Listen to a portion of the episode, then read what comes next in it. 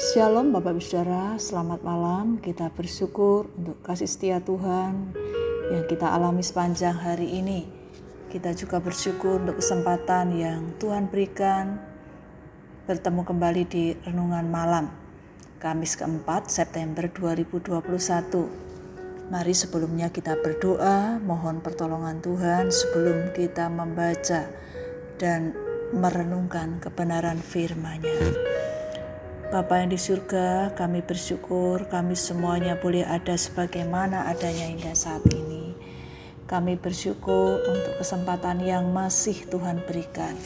Di tengah-tengah kelelahan kami sepanjang hari ini, malam ini kami boleh meluangkan waktu untuk membaca dan memperhatikan serta merenungkan kebenaran firman-Mu. Kami mohon hikmat Tuhan membuat kami mengerti apa yang akan kami baca dan renungkan. Bahkan Tuhan juga memampukan kami untuk melakukannya seperti yang Engkau kehendaki. Dalam nama Tuhan Yesus kami berdoa. Amin. Mari kita memperhatikan dari Injil Markus pasal 8 ayat 31 sampai 33. Demikian bunyi firman Tuhan. Kemudian mulailah Yesus mengajarkan kepada mereka, yaitu murid-murid, bahwa anak manusia harus menanggung banyak penderitaan dan ditolak oleh tua-tua, imam-imam kepala dan ahli-ahli Taurat, lalu dibunuh dan bangkit sesudah tiga hari. Hal ini dikatakannya dengan terus terang, tetapi Petrus menarik Yesus ke samping dan menegur dia. Maka berpalinglah Yesus dan sambil memandang murid-muridnya, ia memarahi Petrus, katanya, Enyahlah iblis, sebab engkau bukan memikirkan apa yang dipikirkan Allah, melainkan apa yang dipikirkan manusia. Setelah Yesus melarang memberikan peringatan kepada para murid memberitahukan kepada siapa pun bahwa dia adalah Mesias. Lalu Yesus mengajarkan, menyampaikan dengan terus terang bahwa ia sebagai anak manusia akan mengalami banyak penderitaan. Ditolak oleh tokoh-tokoh penting, orang-orang yang berpengaruh pada saat itu. Penatua pemimpin-pemimpin Yahudi termasuk imam-imam kepala dan ahli-ahli Taurat menolak Yesus. Kemudian Yesus dibunuh. Tetapi Yesus akan bangkit pada hari yang ketiga.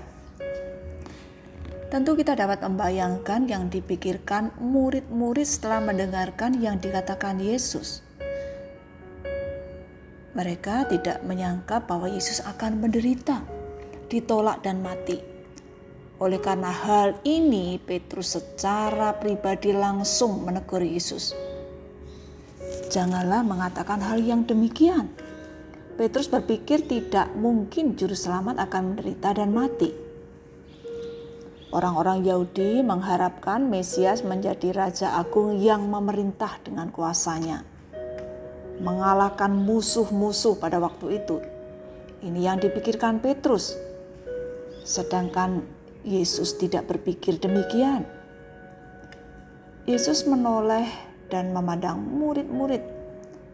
Ia marah kepada Petrus katanya, Enyahlah iblis sebab engkau bukan memikirkan apa yang dipikirkan Allah, melainkan apa yang dipikirkan manusia. Pergilah iblis dari hadapanku sebab engkau tidak memikirkan yang dipikirkan Allah, melainkan memikirkan yang dipikirkan manusia. Engkau tidak memikirkan yang dikehendaki Allah, tetapi memikirkan yang dikehendaki atau yang diinginkan manusia. Petrus tidak menyadari bahwa ia menghalangi Yesus untuk melaksanakan rencana Allah yang telah mengutus datang ke dunia, yang telah menetapkan ia akan mengalami penderitaan, kematian, dan akan bangkit pada hari ketiga. Yesus mentaati perintah Bapaknya melaksanakan kehendak Bapa, melaksanakan rencana Allah, mewujudkan kasih Allah kepada manusia. Yesus mau menderita. karena mengasihi kita.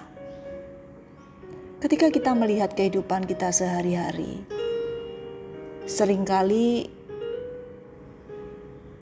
kita menyadari, bahkan kita memahami bahwa yang Allah pikirkan dengan yang kita pikirkan sangat berbeda. Seringkali kita hanya berpikir, "Mengapa saya menderita?" Firman Tuhan mengingatkan, marilah kita menyadari, mengingat, memahami bahwa Yesus sudah lebih dahulu menderita. Yesus menghendaki agar kita mengerti kehendak Tuhan melalui setiap peristiwa, pengalaman yang tidak pernah kita pikirkan. Kita akan mengerti menerima realita hidup jika kita bersandar kepada Tuhan dapat mengingat kasih setia Tuhan, kebaikan Tuhan yang sudah kita alami dalam perjalanan kehidupan kita masing-masing. Marilah kita belajar untuk memikirkan yang Allah mau kita pikirkan melalui pelayanan kita dalam pekerjaan, keluarga, gereja, dan masyarakat. Kita berdoa.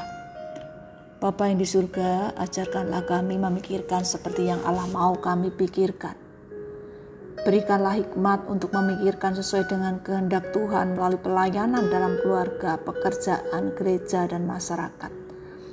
Mampukan dan kuatkan kami melaksanakan yang Tuhan mau lakukan dalam hidup kami.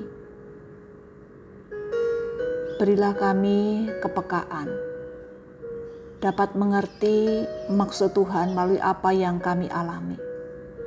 Ingatkan kami senantiasa untuk bersandar kepada Tuhan. Dapat merasakan kasih dan kebaikan Tuhan dalam keseharian kami. Bapa yang di surga, kami menyerahkan istirahat malam ini sepenuhnya dalam pemeliharaan dan kasih Tuhan yang sempurna. Kami percaya Esok hari Tuhan membangunkan kami dengan kekuatan yang baru. Sesuai dengan rencana Tuhan untuk kami jalani hari esok. Terpujilah nama Tuhan, Allah kami yang hidup. Dalam nama Tuhan Yesus, kami berdoa mempercayakan hidup kami. Amin. Bapak Ibu sekalian, selamat malam, selamat beristirahat. Tuhan Yesus memberkati. Amin.